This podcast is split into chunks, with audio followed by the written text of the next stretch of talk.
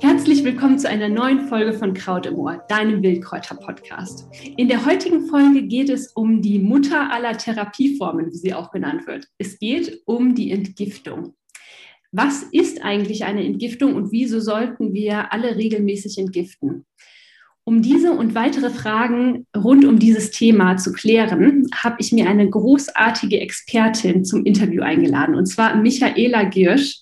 Sie ist heute zu Gast im Podcast. Sie ist eine kölsche Frohnatur, die heute mit eigener Praxis im Süden Deutschlands zu Hause ist. Sie ist seit sage und schreibe 1990 Heilpraktikerin. Ihre eigene Praxis mit Schwerpunkt auf Phytotherapie betreibt sie seit 1996 und sie lehrt auch, also sie gibt ihr Wissen äh, in Kursen und Seminaren weiter zum Thema Heilpflanzen seit 1997. Also sie hat einen Wahnsinnswissensschatz. Wissensschatz und ich freue mich wahnsinnig, Sie heute hier begrüßen zu dürfen. So, jetzt habe ich genug gequasselt. Lasse ich dich mal zu Wort kommen. Ganz herzlichen Dank, dass du heute da bist, Michaela Girsch. Ja, sehr schön, Melanie. Vielen herzlichen Dank für die Einladung. Ich fühle mich sehr geehrt. Ich finde das ganz toll. Du hast äh, ja schon ganz viel von mir erzählt. Ähm, vielleicht kann ich noch ergänzen, wenn wir noch ein bisschen weiter zurückgehen. Ja, 1990 habe ich meine Abschlussprüfung gemacht zur Heilpraktikerin in Hamburg. Und äh, vorher musste ich schon einige Jahre warten, bis ich die Ausbildung beginnen konnte, weil ich mich nämlich eigentlich schon seit meiner Jugend für Heilpflanzen interessiere und ähm, und ich mindestens 25 sein musste, um die Prüfung beim Gesundheitsamt zu machen. Habe dann eine dreijährige Ausbildung in Hamburg gemacht. Das heißt, ich musste erst mal 21 werden, um das zu machen. Und äh, ja, habe bis dahin auch ein bisschen gejobbt, in einem anthroposophischen Altersheim gearbeitet, in der ambulanten Pflege. Und um dann meinen Beruf zu erlernen, den ich jetzt schon so lange ausübe. Und wahrscheinlich auch Berufung, so wie ja. sich das anhört. Ja, das ist ein ganz großes Glück, dass ich das so schnell wusste, weil ich den Beruf auch gar nicht kannte, Heilpraktikerin. Wir sind nie zum Heilpraktiker gegangen, wir sind ganz normal zum Arzt gegangen und ja, ich wusste gar nicht, dass es sowas gibt. Ich habe das dann über meine damalige Tai Chi-Lehrerin mitbekommen, die auch die Ausbildung gemacht hatte. Und so bin ich da reinge reingeschlittert. Toll, ja. klasse.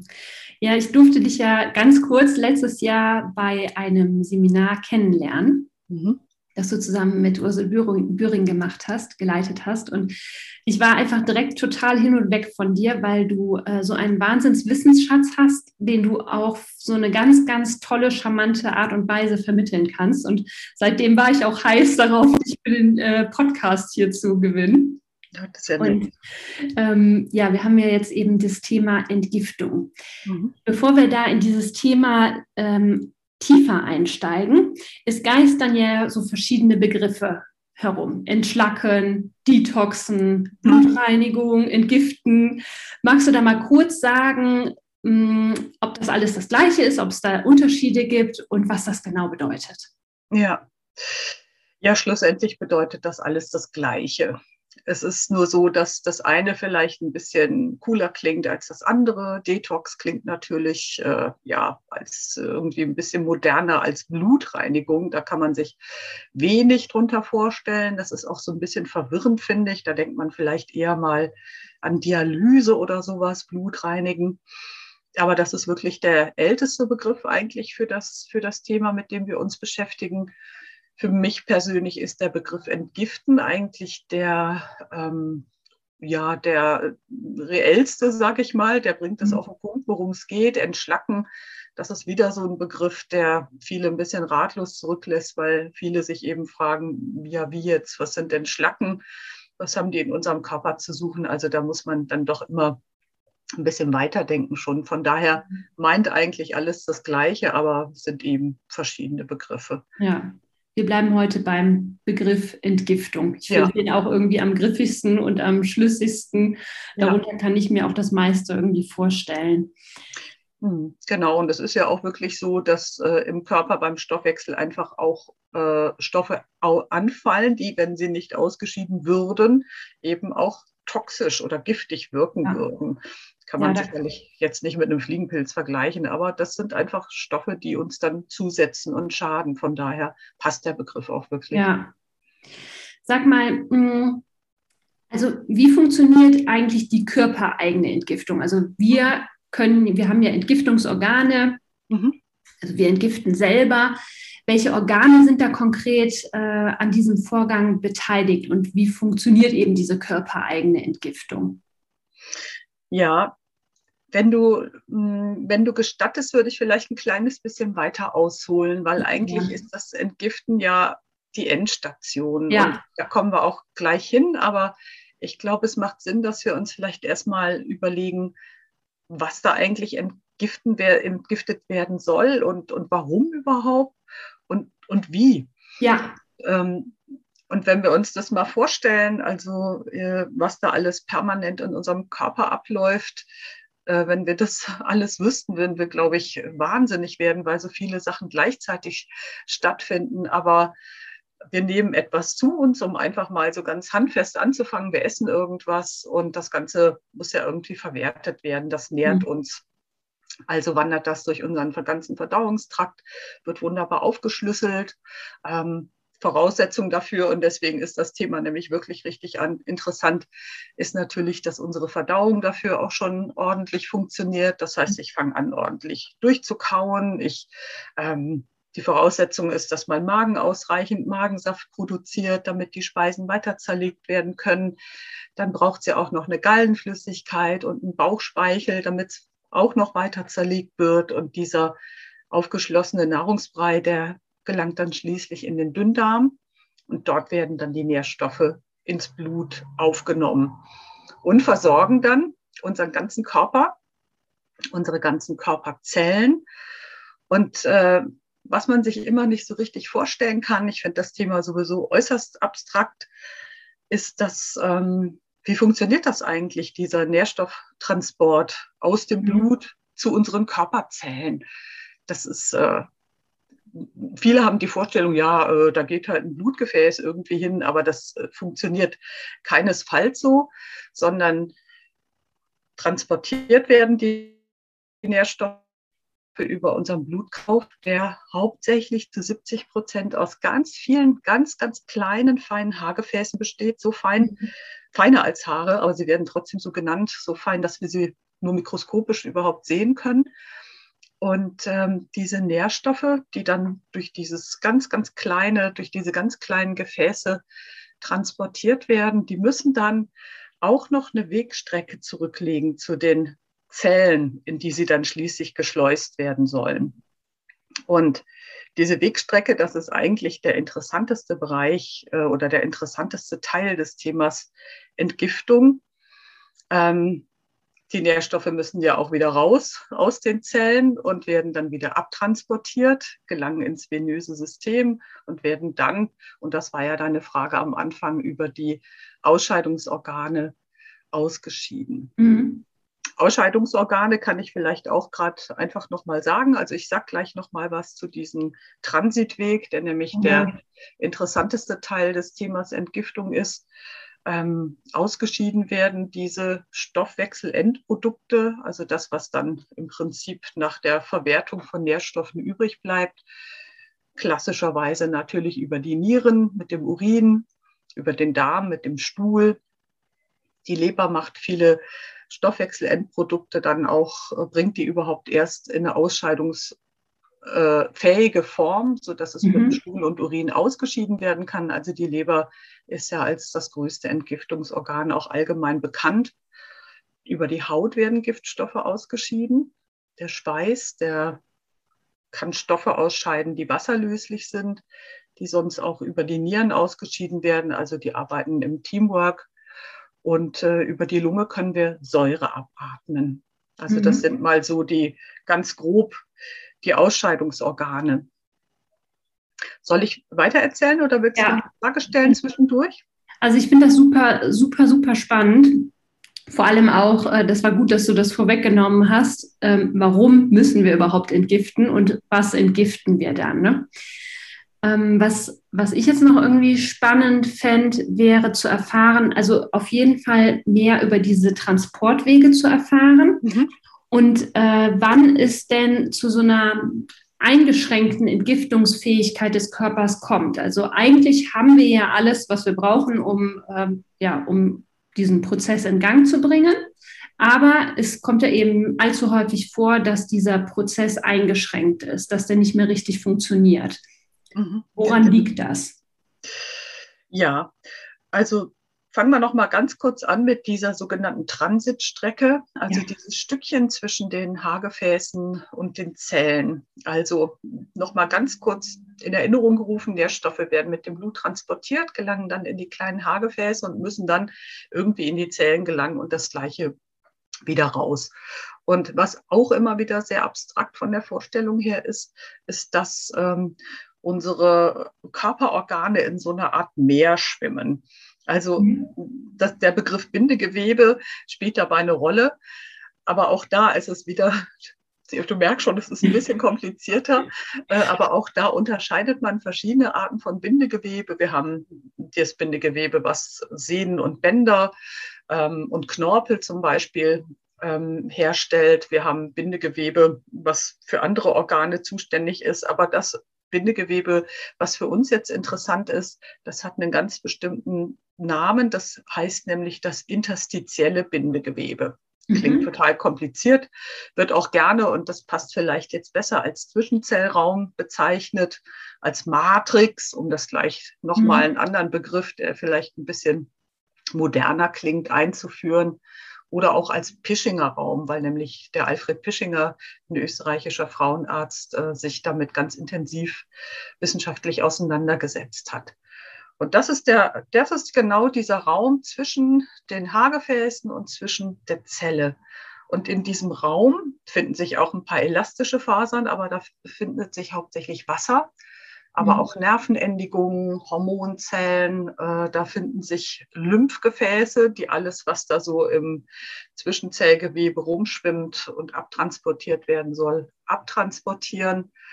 Und äh, das passiert permanent. Also immer wieder müssen eben die Nährstoffe diesen Weg passieren, wie so eine Art Transitstrecke und müssen auch wieder zurück. Und im Normalfall merken wir das gar nicht, dass das mhm. irgendwie überhaupt äh, Probleme machen könnte.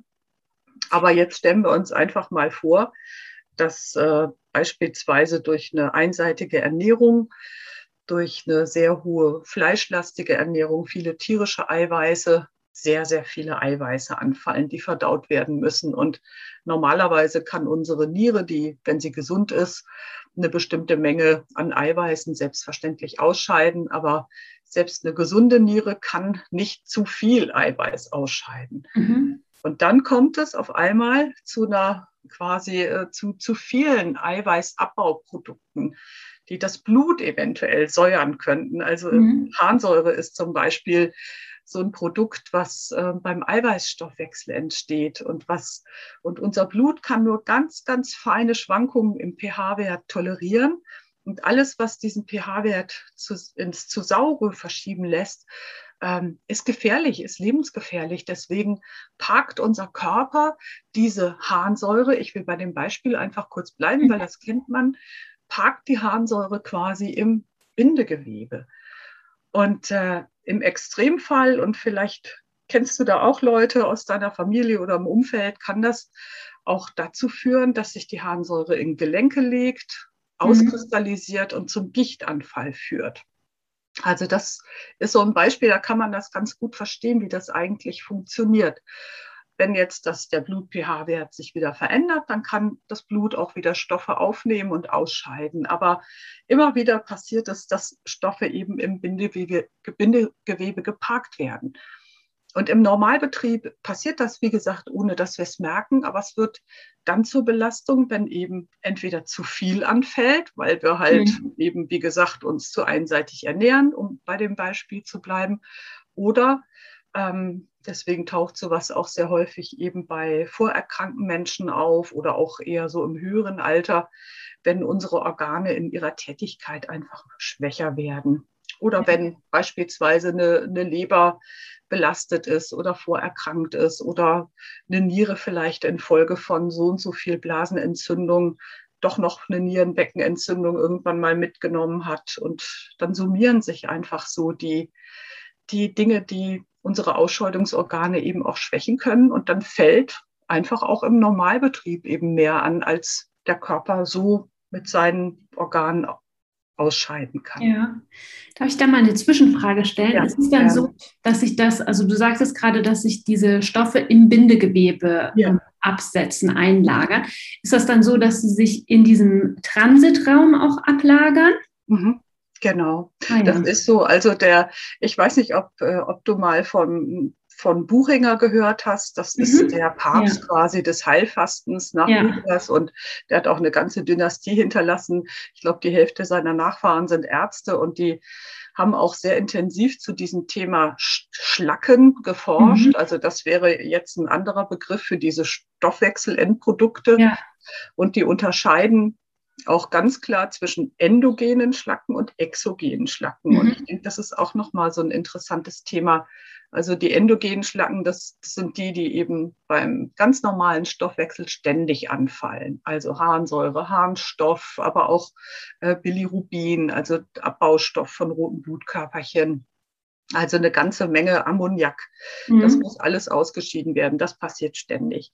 Das, was im Körper quasi passiert. Genau, das, was ja. im Körper einfach im ganz normalen Ablauf so übrig bleibt. Und ja. jetzt ähm, ist es ja so, dass wir nicht in einer Blase leben, sondern wir sind allen möglichen Umweltbelastungen ausgesetzt. Ähm, ich denke, in unserem Kreis, wir sind schon auch aufmerksam und bewusst und achten auf unsere Ernährung, Bio und so weiter. Aber das machen ja jetzt nicht alle. Das heißt, viele ernähren sich eben auch so, dass so viele Zusatzstoffe noch dazukommen. Denk an die Konservierungsstoffe, ja. die synthetischen Emulgatoren ähm, oder auch über die Haut werden Stoffe aufgenommen, die einfach sich anlagern im Gewebe.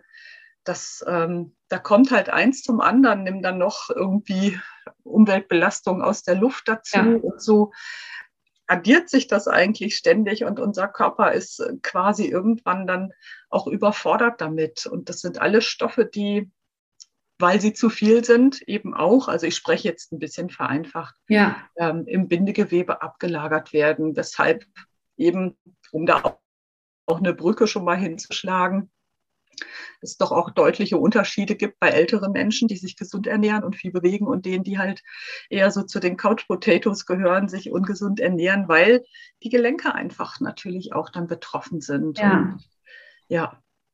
Also im Prinzip, also und genau das ist es eben, was die Entgiftungsfähigkeit unseres Körpers dann auch letztlich einschränkt. Ne? Also einmal ja. die, äh, die Einflüsse von außen, äh, falsche Ernährung, die Umwelteinflüsse, genau. Ja. das, was unser Körper quasi an, an schlechten Stoffen, sage ich mal, aufnimmt und innerlich verstoffwechseln muss, aber auch das, was innen passiert. Ne? Also die, ähm, die Stoffwechselendprodukte, genau. die dann vielleicht irgendwann einfach zu viel werden.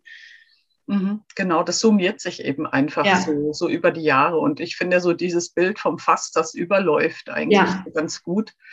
Und äh, mit diesem Thema Entgiften kann man halt mal so einmal den Hahn ein bisschen aufdrehen und den mhm. Spiegel wieder ein bisschen senken. Ja, ähm, ja das, ist, das ist schon so, ja. Also es, es passt eigentlich immer, immer ganz gut so, so dieses Bild. Das ja. Bild hatte ich auch gerade tatsächlich im Kopf. Mhm. Einfach so diese diese vielen Einflüsse, diese vielen Dinge, auch wenn sie noch so klein sind, summieren sich aber halt irgendwann. Und es ist ja auch nicht so, dass, äh, dass man es direkt von heute auf morgen merkt. Das summiert sich einfach über die Jahre. Und genau. irgendwann, wie du sagst, ist dann eben ein Körnchen zu viel reingeplumpst und dann läuft es über. Ne? Und ähm, was, was passiert denn dann eigentlich? Also was passiert, welche Folgen hat das, wenn wir nicht mehr richtig entgiften können? Ja, das ist, ist eine richtig gute Frage. Ähm, also was passiert ist, wenn, wenn wir uns das mal so vorstellen, hm, der, der Pischinger hat gesagt, und da ist er schon lange nicht mehr alleine, sondern das ist ähm, eine ja, gängige Meinung, dass unser Zwischenzellgewebe, dieses interstitielle Bindegewebe, von, von dem wir eben sprechen, diese Transitstrecke, dass das eigentlich so das große Regulationssystem unseres Körpers ist. Wenn wir uns eben vorstellen, es werden ja nicht nur Nährstoffe in die Zellen gebracht, sondern es werden auch Hormone transportiert. Es werden Nervenreize weitergegeben. Es gibt Immunzellen, die da drin rumschwimmen. Und jetzt stell dir mal vor, dass dieses Sieb quasi verstopft ist. Mhm. Dann äh, ist das einfach schwierig. Also die Informationsweitergabe, die Kommunikation ist eingeschränkt. Und in der Naturheilkunde spricht man ja immer davon, dass man so den inneren Arzt aktivieren will, die Selbstheilungskräfte aktivieren will. Im TCM, in der traditionell chinesischen Medizin, sagt man Qi dazu. Mhm. Ähm, also es gibt viele Bilder dafür, aber ein Fachbegriff wäre die Homöostase. Der Körper versucht immer das Gleichgewicht wiederherzustellen durch ganz viele ähm, Reaktionen auf Einflüsse. Und diese Fähigkeit zur Selbstregulation, die ist eben gestört, so vermutet mhm. man, wenn dieses Sieb eben verstopft ist. Das heißt, Befehle werden nicht mehr weitergegeben und äh, es kommt eben zum mangelnden Abtransport. Und wie sich das dann anfühlt, äh, das sind so ganz, ganz unspezifische Beschwerden was mir natürlich auch manchmal Probleme macht, das jetzt so ganz genau zu benennen. Aber ähm, bei Müdigkeit, ja, es gibt tausend mhm. Gründe für Müdigkeit, es gibt tausend Gründe für Kopfschmerzen, es gibt tausend Gründe dafür, dass man morgens sich aus dem Bett kommt oder sich schlapp fühlt. Es sind eher so ein bisschen so, so ist so, so diese Beobachtung irgendwie, früher war ich nie krank, aber jetzt kommen so ein Zipperlein nach dem nächsten und irgendwie erhole ich mich auch gar nicht mehr so schnell. Und ja, und ich hatte vorhin das Beispiel der Harnsäure genannt. Das ist jetzt so ein ganz typisches Symptom. Wir haben ja sehr viel mit Erkrankungen des Bewegungsapparats zu tun. Mhm. Also die sind ganz wesentliche Erscheinungen, aber auch hormonelle Störungen. Ähm, also das kann, kann wirklich ganz, ganz viel sein. Und deswegen du hattest diesen Begriff am Anfang verwendet, Mutter aller Therapien, ist es äh, für mich zum Beispiel jetzt in der Praxis das A und O, gerade bei chronischen Erkrankungen, eben erstmal so eine gescheite Entschlackungskur ja. durchzuführen oder Frühjahrskur, um überhaupt die Selbstheilungskräfte eben wieder walten zu lassen. Ja. Mhm. Ich muss auch gerne, ich muss ehrlich gestehen, ich habe mal gedacht, vor allem ist der Darm so unglaublich wichtig, damit wir die Nährstoffe aufnehmen können. Aber dann im, im nächsten Schritt oder wahrscheinlich im über, über, übernächsten Schritt, aber ja. irgendwann müssen ja diese Nährstoffe eben in die Zelle gelangen. Und jetzt ja. stelle ich mir vor, wenn dieses Sieb verstopft ist und die Endprodukte nicht raus können, dann können aber ja auch die Nährstoffe nicht in die Zelle rein. Ne? Mhm. Ja, genau. Also für mich sind das beides wirklich, du hast das wunderbar gesagt, das sind also für mich naturheilkundlich, äh, ich, du hast schon gesagt, ich bin jetzt seit 30 Jahren in meinem Beruf und ich merke, dass es eigentlich immer stärker reduziert wird auf das Wesentliche und das ist wirklich mhm. der Darm, der gesund sein muss. Thema Darmsanierung ist einfach nochmal ein anderes Thema natürlich, ja. aber und das Thema Entgiftung, damit einfach nicht nur der Nährstofftransport gut funktioniert, sondern auch der Abtransport von, von Giftstoffen. Ja. Ja, stimmt, das ist ganz richtig, genau. Mhm. Und sag mal, es gibt da ja jetzt verschiedene Arten, Ansätze, so eine Entgiftung durchzuführen. Ja. So super kompliziert ist es ja letztlich nicht. Ne? Nee, ne? nee ist es nicht. Mhm. Das ist so das Sympathischste, also das Sympathischste dran. Ja, also ich denke, dass äh, das Gründlichste, das mache ich auch jedes Jahr, ist das Heilfasten. Mhm. Äh, das ist schon, schon irre, was, was das einfach bringt. Aber ähm, was ich in meiner Praxis eben immer empfehle und was ich auch jedes Jahr mache, das schließt sich dann immer an an meinen Heilfasten, aber das empfehle ich auch ganz unabhängig davon, sind eben diese klassischen Kuren über vier bis sechs Wochen, mhm. die man traditionell im Frühling macht um einfach eben auch prophylaktisch, also für mich gehört das einfach so zur Gesunderhaltung dazu und nicht erst dann, wenn man merkt, dass man vielleicht das ein oder andere Zipperlein hat. Das ja. kann man wunderbar begleitend machen. Da muss man jetzt nicht sein ganzes Leben umkrempeln. Das ist mir ganz wichtig, weil ich einfach ähm, selber ein Genussmensch bin. Ich weiß, dass das wirklich schwierig ist, starken Verzicht zu üben, aber es ist natürlich schon so, wenn man so eine Kur macht, dass ich auf jeden Fall immer drauf dränge, dass ausreichend getrunken wird. Mhm. Das ist ganz wichtig. Nicht Kaffee, sondern eben möglichst Wasser ja. oder dünne Tees oder dünne Saftschorlen, damit auch das, was da gut gelöst wird, auch ausgeschieden wird. hm, dass man sich bewegt, rausgeht an die frische Luft ähm, und dass man versucht eben so seinen Genussmittelkonsum zurückzufahren. Und da zählt für mich auch Süßkram und, und Fleisch dazu. Und mhm. mir gefällt deswegen auch dieses Einbinden in diese klassische Fastenzeit gut, weil viele Leute da sowieso sensibilisiert sind und sich immer wieder mal das ein oder andere Projekt Süßigkeitenverzicht, nicht mehr Rauchen ja. Alkohol und so vornehmen. Aber das ist nicht zwingend nötig. Ich finde dieses Bild mit dem Fass was, wo man einfach was ablässt, finde ich gut. Also es ist mhm. ganz, ganz niedrigschwellig im Prinzip. Das kann, kann jeder, jeder machen, ne? Ja. Auch wenn jeden Abend weiter Schnitzel gegessen wird. Das heißt, zum einen hast du jetzt gerade das Heilfasten erwähnt. Ja. Das ist natürlich eine relativ extreme Form, ähm, ja. wo man wirklich dann über eine gewisse Zeit nur noch trinkt, mhm. ganz auf Essen verzichtet. Mhm. Und äh, es gibt aber eben auch Formen, die sich wesentlich besser in den Alltag einbauen lassen. Also ich denke jetzt gerade an meine Schwester. Wir haben mal versucht, äh, also so eine Heilfastenkur zu machen. Bei mir hat es ganz gut geklappt. Ich hatte aber auch Zeit. Sie als äh, Selbstständige äh, mit zwei Kindern, ähm, das war einfach super stressig und anstrengend für sie. Und das ja. hat einfach nicht gepasst. Und jetzt äh, macht sie das eben auch häufiger mal über die Ernährung, dass sie einfach umstellt. Aber noch isst und auch satt wird. Also man kann eine Entgiftungskur machen und sich dabei immer noch satt essen, richtig? Auf jeden Fall. Das eine schließt das andere überhaupt nicht aus. Also man macht das wirklich, wirklich begleitend so im Alltag. Ja. ja und das funktioniert auch trotzdem. Und ich erlebe sogar oft, das ist eigentlich das Interessante. Also ich empfehle das wirklich quasi routinemäßig bei mir in der Praxis hier bei uns im Dorf. Die Apotheke hat auch immer schon alles vorrätig, damit es noch geschmeidiger läuft. Aber ähm, ich empfehle das wirklich, wirklich ganz oft. Und die Leute, wenn sie mal anfangen damit und so auch merken, dass sie sich vielleicht ein bisschen wohler fühlen, ähm, dann auch, auch nochmal Lust haben, ein bisschen genauer auf andere Sachen zu schauen. Also oft ist das so ein Einstieg überhaupt. Mhm. Aber oft auch nicht. Man macht es dann einfach, ja. Ja, das finde ich ist auch ganz toll an dieser, also an Entgiftungskuren generell. Man, also man fühlt diesen Erfolg ziemlich schnell, finde ich. Also schon nach kurzer Zeit habe ich immer das Gefühl, dass ich besser rauskomme, dass ich irgendwie fitter bin. Und äh, das gibt so einen Ansporn, finde ich, wenn man da so schnell ein Erfolgserlebnis auch verspürt. Das ja, das ist so. gerne.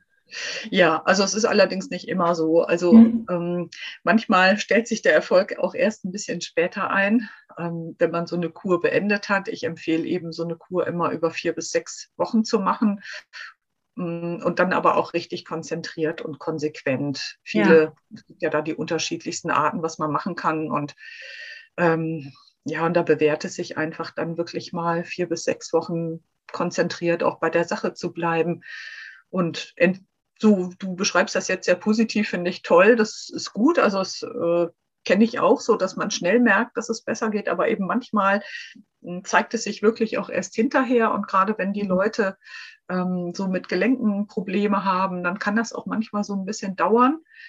Aber es ist dann äh, gut spürbar, dass sich die Gelenke, die Fingergelenke oder Kniegelenke, was auch immer gerade ansteht, dass die sich wieder schmerzfrei bewegen lassen. Das ja. ist schon sehr beeindruckend. Mhm. Stimmt, manchmal ist es auch so, dass es erstmal eine Erstverschlechterung gibt, ne? weil mhm. ja. das über die Haut natürlich äußern kann. Wenn ich äh, ein Typ bin, der äh, stark über die Haut entgiftet, dann kann auch schon mal so das ein oder andere Pickelchen im Gesicht ja. erscheinen. Ja, ja. Ähm, so. Man riecht auch etwas anders. Ja, genau. Das, ja, das ist, äh, sind wirklich, oder der Stuhl verändert sich zum Beispiel. Mhm. Ne? Man muss natürlich häufiger pieseln, vielleicht äh, riecht auch der Urin ein bisschen anders. Ich, ich selber neige auch immer so zu pickeln, also ich blühe dann auch oft richtig auf. Es wird halt viel mobilisiert. Mhm. Und äh, ich habe so eine kleine Anekdote, die ich immer gerne erzähle, weil, weil das so wahnsinnig abstrakt ist, diese Vorstellung, was da eigentlich im Körper passiert. Aber so in meiner Anfangszeit, als ich meine Praxis hatte, so vor, vor über 20 Jahren war das. Damals habe ich auch schon bei uns im Dorf Fastenbegleitung gemacht. Das mache ich ähm, jedes Jahr. Und da hatte ich dann einen Patienten, der äh, mich vorher gefragt hatte, der auch schon mal gefastet hatte und der hatte gesagt, er hat so erhöhte Harnsäurewerte, bisschen erhöhten Blutdruck und erhöhte Cholesterinwerte und äh, ja, und deswegen wollte er fasten, um das in den Griff zu bekommen. Und hatte dann gefragt, können wir vielleicht nach dem Fasten mal eine Blutuntersuchung machen, um mal zu gucken, ob sich das wirklich gelohnt hat. Mhm. Brachte dann also seinen Laborbefund mit und ich habe dann gesagt, ja klar, machen wir.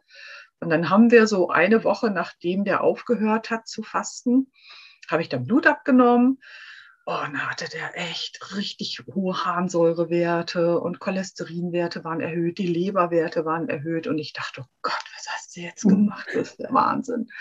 Ich war richtig unsicher. Und dann äh, ja, war mir das ganz unangenehm, diesen Laborbefund mit ihm zu besprechen. Und äh, ja, und dann haben wir dann habe ich ihm gesagt, wissen Sie was, wir warten jetzt einfach noch mal zwei Wochen und machen das nochmal. Und dann habe ich ihm zwei Wochen später nochmal Blut abgenommen und dann waren alle Werte total perfekt. Also alles war besser als vorher. Ja. Aber da ist mir erstmal so richtig klar geworden, äh, was da eigentlich alles transportiert wird im Blut und was da abgeht und wie mhm. die Organe auch gefordert werden in so einer Situation. Das heißt, und das will ja auch raus, ne, was ja. da im Blut dann aus äh, drum transportiert wird. Deswegen zeigt sich das dann auch im Schweiß auf der Haut, im Stuhl, im mhm. ja und vielleicht auch in der Müdigkeit. Ne? Ja. Da gibt es ja jetzt auch eine ganze Menge Pflanzen, die diesen Prozess unterstützen können. Ja. Ne? Kannst du da mal so ein paar Pflanzen, ein paar Heilpflanzen benennen und inwiefern die unterstützend wirken können bei solch einer Entgiftungskur? Ja, gerne. Also äh, grundsätzlich geht es darum, dass wir einfach die körpereigene Ausscheidungskapazität unterstützen. Das heißt, wir setzen Pflanzen ein, die die Darmtätigkeit anregen. Es gibt ja einige Menschen, die unter Verstopfung leiden. Da würde ich auf jeden Fall an Lein- und Flohsamen zum Beispiel denken. Das würde ich immer noch begleitend, wenn so die Tendenz zur Verstopfung besteht, mit einsetzen. Dreimal täglich einen Esslöffel zwischen den Mahlzeiten parallel zu den anderen Sachen, die ich mhm. gleich sage, dann brauchen wir Pflanzen, die die Nierentätigkeit anregen, damit die anfallenden Säuren sind, das eben ausgeschieden werden können. Da denke ich natürlich an die Klassiker Brennnessel und Birke, die für mhm. mich auch in jede Frühjahrskur gehören. Ich denke auch an den Löwenzahn, der gleichzeitig auch äh, wunderbar für die für die Leber ist. Der Bruno von Arburg, Schweizer Naturarzt, der hat den Löwenzahn immer das Waschmittel für den Körper genannt. Das fand ich mhm. immer äh, gut als Bild. Total. Ja. Dann äh, brauchen wir auf alle Fälle auch noch unabhängig vom Löwenzahn oder wir wählen den Löwenzahn dafür aus, Bitterstoffpflanzen. Denn äh, die bitteren Pflanzen lassen auch die Galle gut fließen und mit der Galle werden Giftstoffe aus der Leber in den Darm ausgeschieden. Die mhm. Galle ist nicht nur für die Verdauung wichtig, sondern auch für die Entgiftung der Leber. Das wissen auch viele gar nicht. Mhm. Deshalb will da auch Wermut, Tausendgüldenkraut und ruhig mal die auch kräftig bitteren Pflanzen denken können. Ja. Und ganz wichtig, da haben wir noch nicht drüber gesprochen, das wird nämlich ganz oft vergessen, brauchen wir auch Pflanzen, die das Lymphsystem anregen. Denn unser Lymphsystem dass ähm, die Lymphgefäße, der Lymphkreislauf, ganz kurz nur erklärt, ist neben unserem Blutkreislauf der zweite Kreislauf in unserem Körper. Und die Lymphgefäße, die enden blind im Gewebe. Und die sind wie so kleine Staubsauger. Die saugen so äh, eben auch Schlackenstoffe aus, mhm. aus dem Gewebe und transportieren die dann ins venöse System. Und da setzen wir deswegen auch noch Lymphpflanzen ein, die diesen Lymphabfluss unterstützen, wie die Ringelblume zum Beispiel oder Steinklee oder auch der Waldmeister sind Pflanzen, die das wunderbar können. Ja. Marinen. Mhm. Und wie setze ich die Pflanzen dann am besten ein? Also entweder als Tee, du machst eine ganz klassische Teekur. Mhm. Das heißt, du solltest einfach einen Tee so zusammenstellen, dass du was für die Leber, was für die Niere, was für die Haut möglicherweise auch, also das wären unsere schweißtreibenden Pflanzen, Linde und Holunder, wenn man auch so das Schwitzen ein bisschen unterstützen möchte mhm. oder Ingwer. Ähm, also Leber, Niere, Haut.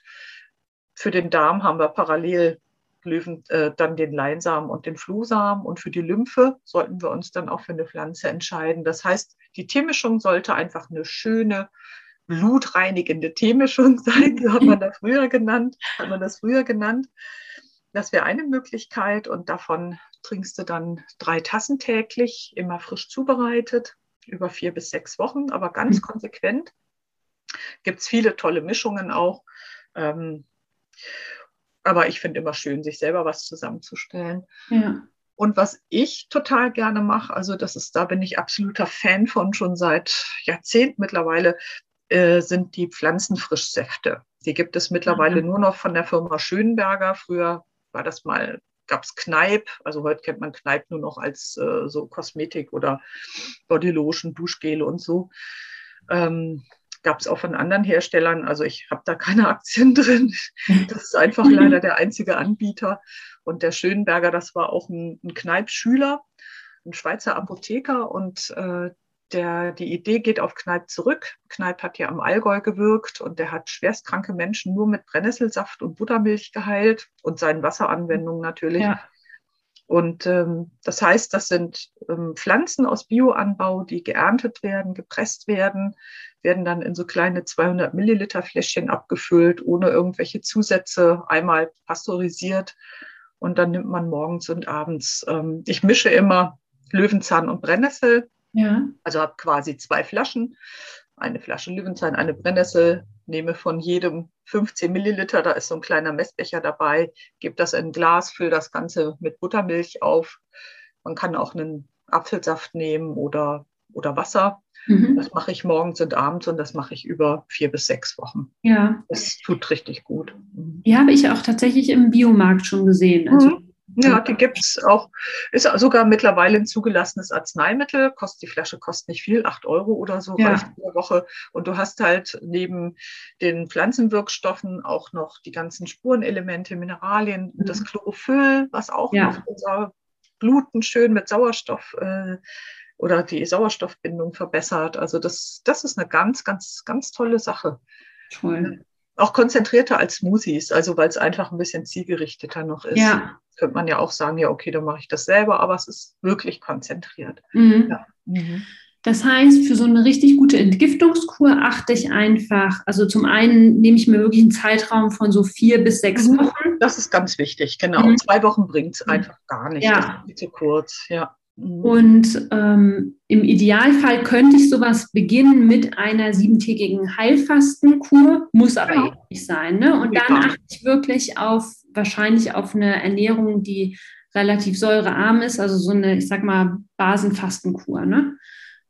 Ja, also ist wie gesagt Beispiel. nicht zwingend nötig, ne? aber also wenn jemand sagt, oh nee, das ist mir alles zu viel, deswegen mache ich es nicht, das wäre schade.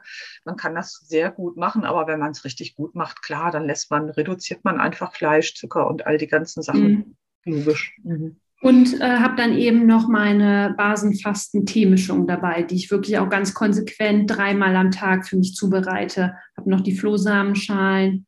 Mhm. ja, du hast jetzt Basenfasten gesagt. Mhm. Also das Wort würde ich jetzt dafür gar nicht so gerne nehmen, weil mhm. das einfach nochmal so eine andere Richtung ist, das Basenfasten. Ja. Also da geht es wirklich darum, weil beim Basenfasten, da entlastet man vor allem. Ähm, aber es geht ja jetzt um das Anregen der Ausscheidungsorgane. Ja. Das heißt, da würde ich, würde ich einfach das Wort Entschlackungstee dann auch wirklich, mhm. wirklich okay. verwenden wollen. Genau. Und ähm, und das ist im Prinzip auch schon der ganze Zauber, ne?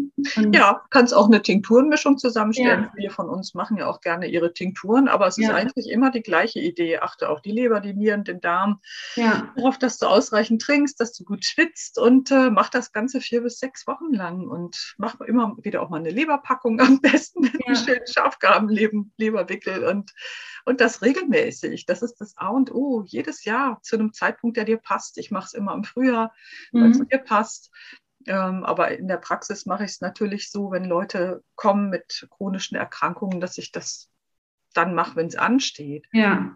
Mhm. Ich finde jetzt äh, zum Herbst bietet es sich doch im Prinzip auch an, weil das ist doch auch etwas, äh, womit ich mein Immunsystem nochmal ganz ja. toll auch stärken kann. Ne? Genau, das ist so. Ja, das empfehle ich auch. Oft ist ja auch traditionell interessanterweise die zweite Fastenzeit. Ja. Bei den Christen eben die Adventszeit. Das finde ich immer ein bisschen zu spät, weil da ist dann meistens schon richtig kalt und man ist schon erkältet. Also, aber im November, wer das möchte, mir ist das häufig zu kalt, aber man kann das selbstverständlich ähm, auch, auch dann anfangen auf alle Fälle oder man nimmt sich das einfach fürs nächste Frühjahr vor. Ja. Geht ganz, ganz hervorragend, ja.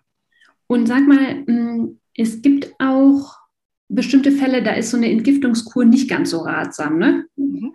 Genau. Also in der Schwangerschaft sollte man sowas zum Beispiel gar nicht machen. Da ja. mobilisiert man eben viel zu viele Giftstoffe oder auch wenn die Nieren zum Beispiel krank sind. Also ähm, dann sollte man das auch nicht machen, weil das zu viel Stress bedeutet. Dann reduziert man das Ganze ein bisschen. Also es braucht in so einem Fall einfach wirklich auch eine medizinische Beratung. Das, mhm. ähm, wenn man gesund ist, kann man das wunderbar alleine machen. Da kann auch gar nichts passieren. Also Ausnahmen bestätigen natürlich die Regel, aber ich habe äh, eigentlich in meiner Praxistätigkeit, außer dass die Leute sagen, boah, das schmeckt ja ekelhaft oder mag ich nicht oder trinke ich nicht regelmäßig. Oder einmal habe ich erlebt, unfassbar, dass eine Frau wirklich den Pflanzenfrischsaft mit Cola Light gemischt hat. Auf die Idee wäre ich wow. nie gekommen. Das ist völlig absurd.